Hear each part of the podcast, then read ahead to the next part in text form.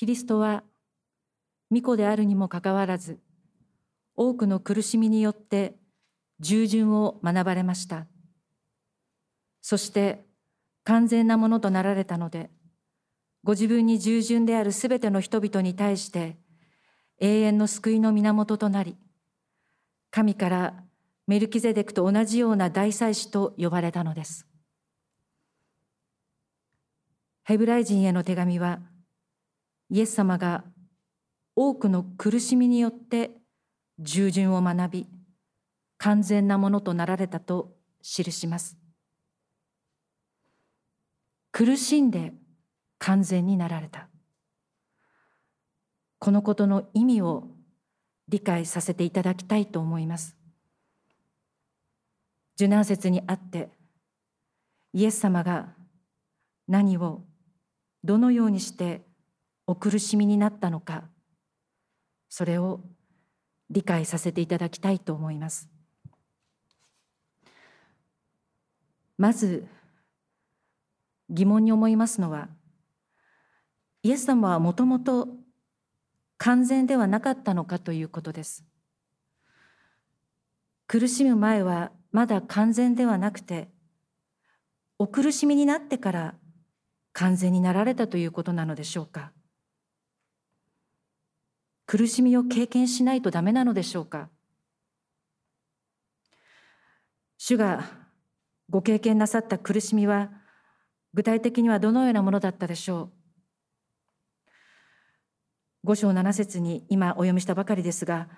キリストは肉において生きておられた時激しい叫び声を上げ涙を流しながらご自分を死から救う力のある方に祈りと願いを捧げられたとあります。主がゲッセマネで祈られた時と考えられますしその後十字架につけられた時のことと考えられます。福音書の記録を改めてたどります。マタイ福音書によりますとイエス様はゲッセマネで悲しみもだえ始められ弟子たちに私は死ぬばかりに悲しいと言われました。そして父なる神様に、父よ、できることなら、この杯を私から過ぎ去らせてください。しかし私の願い通りではなく、御心のままにとお祈りになりました。マルコ福音書は、このことに加え、イエス様が恐れておられたこと、地面にひれ伏してできることならこの苦しみの時が自分から過ぎ去るようにと祈られたと記しています。ルカ福音書にはイエスは苦しみもだえいよいよ切に祈られた汗が血の滴るように地面に落ちたと記しています十字架につけられる直前主は苦しみました。杯を受けるという人間の身代わりになって罪に対する神様の裁き罰を受けること。読み地獄に突き落とされることを恐れ悲しみお苦しみになりました。十字架においては大声で叫びました。我が神、我が神、なぜ私をお見捨てになったのですか？絶望の叫びでした。ですがこの言葉は神様への信頼に至る詩編22編冒頭の言葉でした。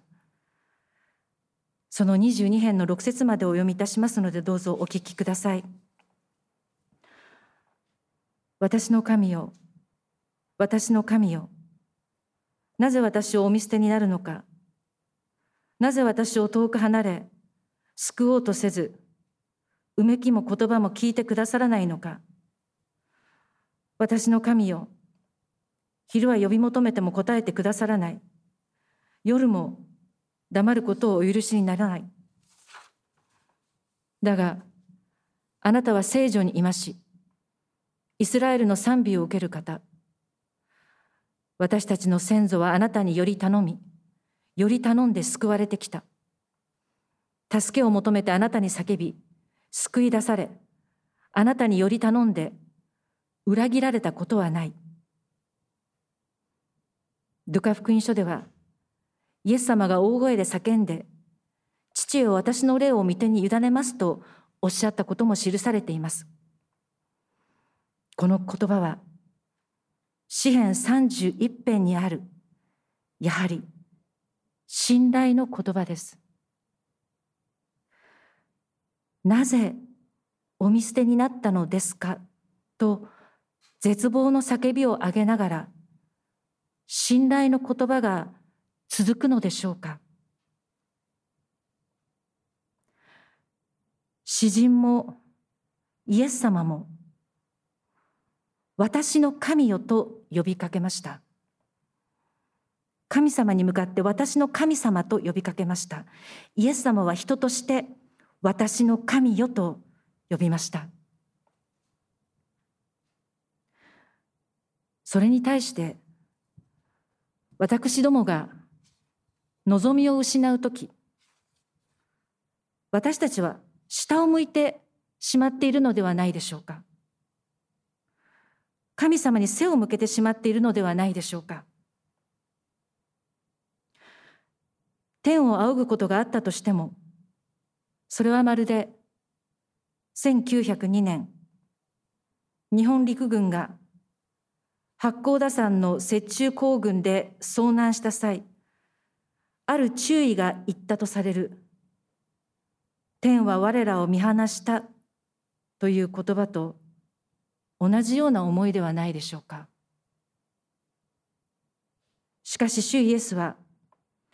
私の神よと最後まで神様に向かいより頼みました。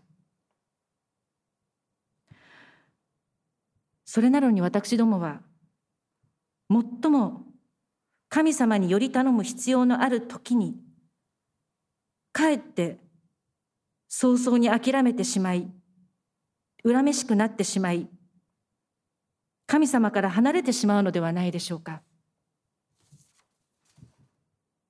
実は神様により頼むことをやめてしまったがゆえに余計に全く希望が持てず辛い思いをしているのではないでしょうか。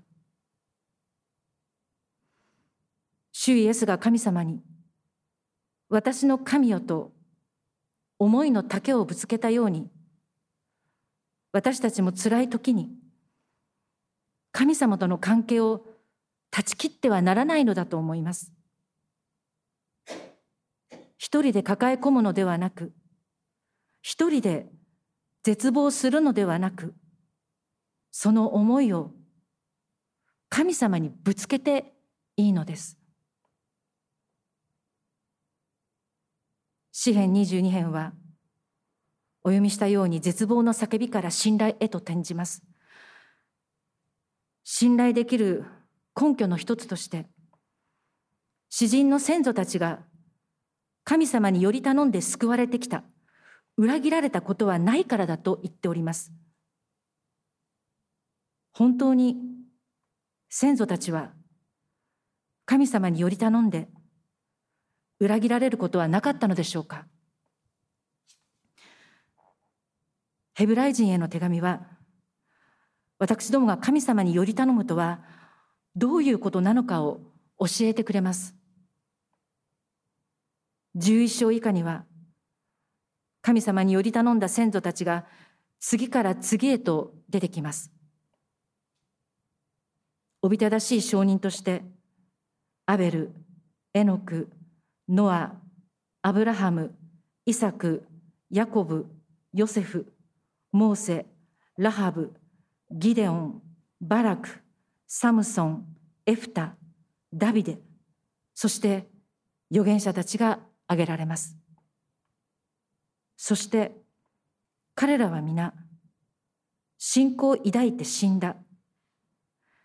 約束されたものを手に入れなかったけれども、はるかにそれを見て喜びの声を上げた。信仰のゆえに神に認められながらも約束されたものを手に入れなかったというのです。神様を信じる、より頼むというのは、生きている間に目に見える結果が出る、出ないには左右されない、いやむしろ結果は出ない。それでも先祖たちは信じ、喜んだと告げています。十一章一節に信仰の定義が記されています。信仰とは望んでいる事柄を確信し、見えない事実を確認することです。目に見える証拠が信仰の根拠ではなく、神様という方に対する信頼が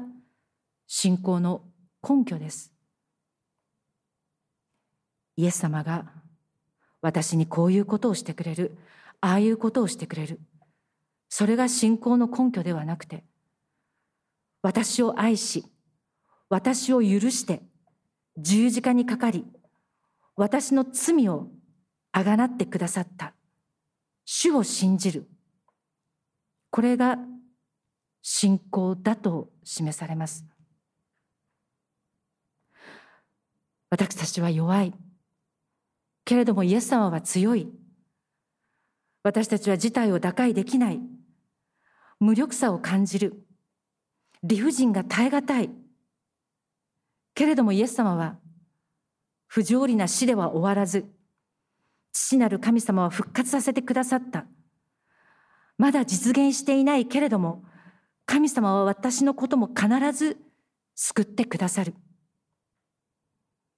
このように信じて、私たちも聖書に連なる証人とされるのだと思います。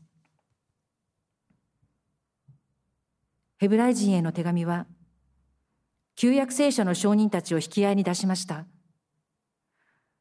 旧約聖書にある証人たちの信仰と、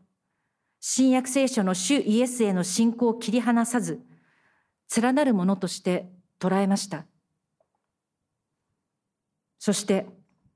新約聖書の教会の人々の信仰と、今、ここにある教会の信仰も連なるものです。私どもは、それぞれ個人の生活を持ちながら、教会に集っております。お互い、どのような重荷を抱えて生きているか、詮索をし合ったりはいたしませんが、本当に一人一人様々な状況に置かれていると思います。ですがそれはバラバラなことではありません。それぞれ個人的な事情と思っていても、すべては頭であるイエス様に結びついて、一つの体とされている神の宮、教会の事柄です。パウロがコリントの信徒への手紙1で言っているように、一つの部分が苦しめば、すべての部分が共に苦しむのです。私どもの苦しみは、自らの罪に苦しむ場合、人の罪に苦しめられる場合、病や災害などで苦しむ場合もあるでしょう。イエス様は私たちに代わって十字架で神様からの裁き、罰を受けて死に、神なき世界、地獄、読みに行くことをお苦しみになりました。大祭司として動物の生贄を捧げるのではなく、ご自身を捧げるという苦しみをお引き受けになりました。そしてその苦しみを経験して、従順を学び、完全なものとなられたと言います。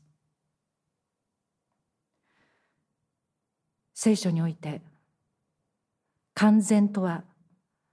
何を意味するでしょうか？マタイによる福音書5章に次のようにあります。敵を愛し、自分を迫害する者のために祈りなさい。あなた方の天の父の子となるためである。父は悪人にも善人にも太陽を昇らせ、正しいものにも正しくないものにも雨を降らせてくださるからである。あなた方の天の父が完全であられるように、あなた方も完全なものとなりなさい。完全とは敵を愛することです。一切分け隔てをせずに無条件にすべての人を愛することです。父なる神様は完全な方です。主が苦しみを経験なさって完全なものになられたとは、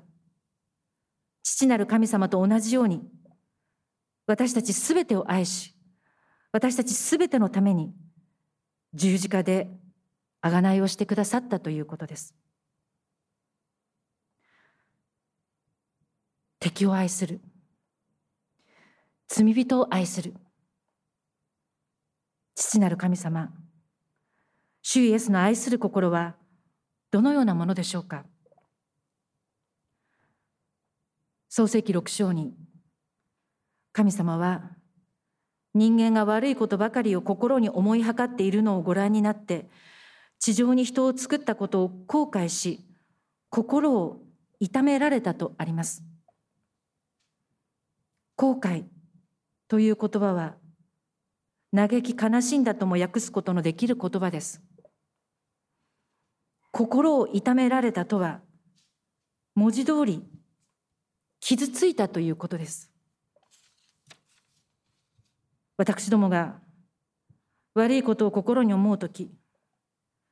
神様は嘆き悲しみその心を深く傷つけられます。創世記6章ノアの時代には洪水が起きましたが、神様は私たちを愛し、一人子、主イエスを。私たち人間の贖いのために。犠牲になさいました。その思いは。苦しみでしかないと思います。ヘブライ人への手紙の冒頭、一章三節には、巫女は神の本質の完全な現れと記されています。イエス様は神様の本質が完全に表されている方です。神様の本質とはもちろん愛です。しかしあえてここで一言で言うならばそれは苦しみだと思います。私たちへの愛であり、私たちを愛するゆえの苦しみです。父なる神様は私たちすべてのもののためにお苦しみになってくださる方です。主はその父なる神様の本質を表すために私たちを愛し十字架の苦しみを引き受けてくださいました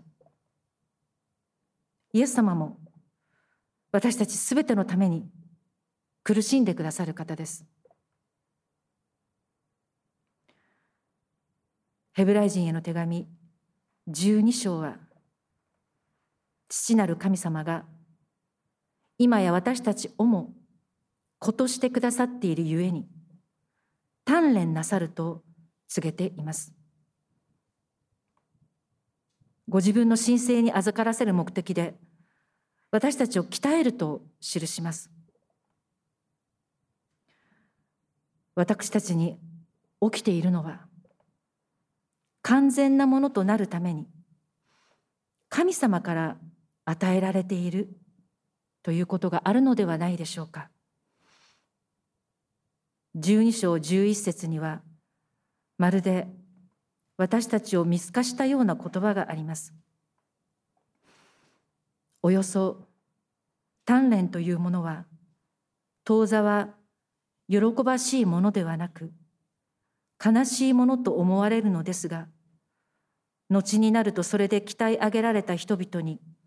義という平和に満ちた実を結ばせるのです。私たちは何か起こるたびになぜどうしてと辛くなるのですが神様に愛されている子である限りこのなぜどうしてということは一生続くのだと思います。平常時に神様を信じていると言ってもそれがどれほどのことでしょう。それは信仰なのでしょうか。なぜ？どうして？ということは神様の力なしには精霊の助けなしには祈りなしには耐えられないことです。だから祈るのです。祈るよう求められているのです。絶望の中で主に向き続ける。主に叫び続けるそして精霊の励ましと慰めをいただいて完全への道を歩ませていただきたいと願います。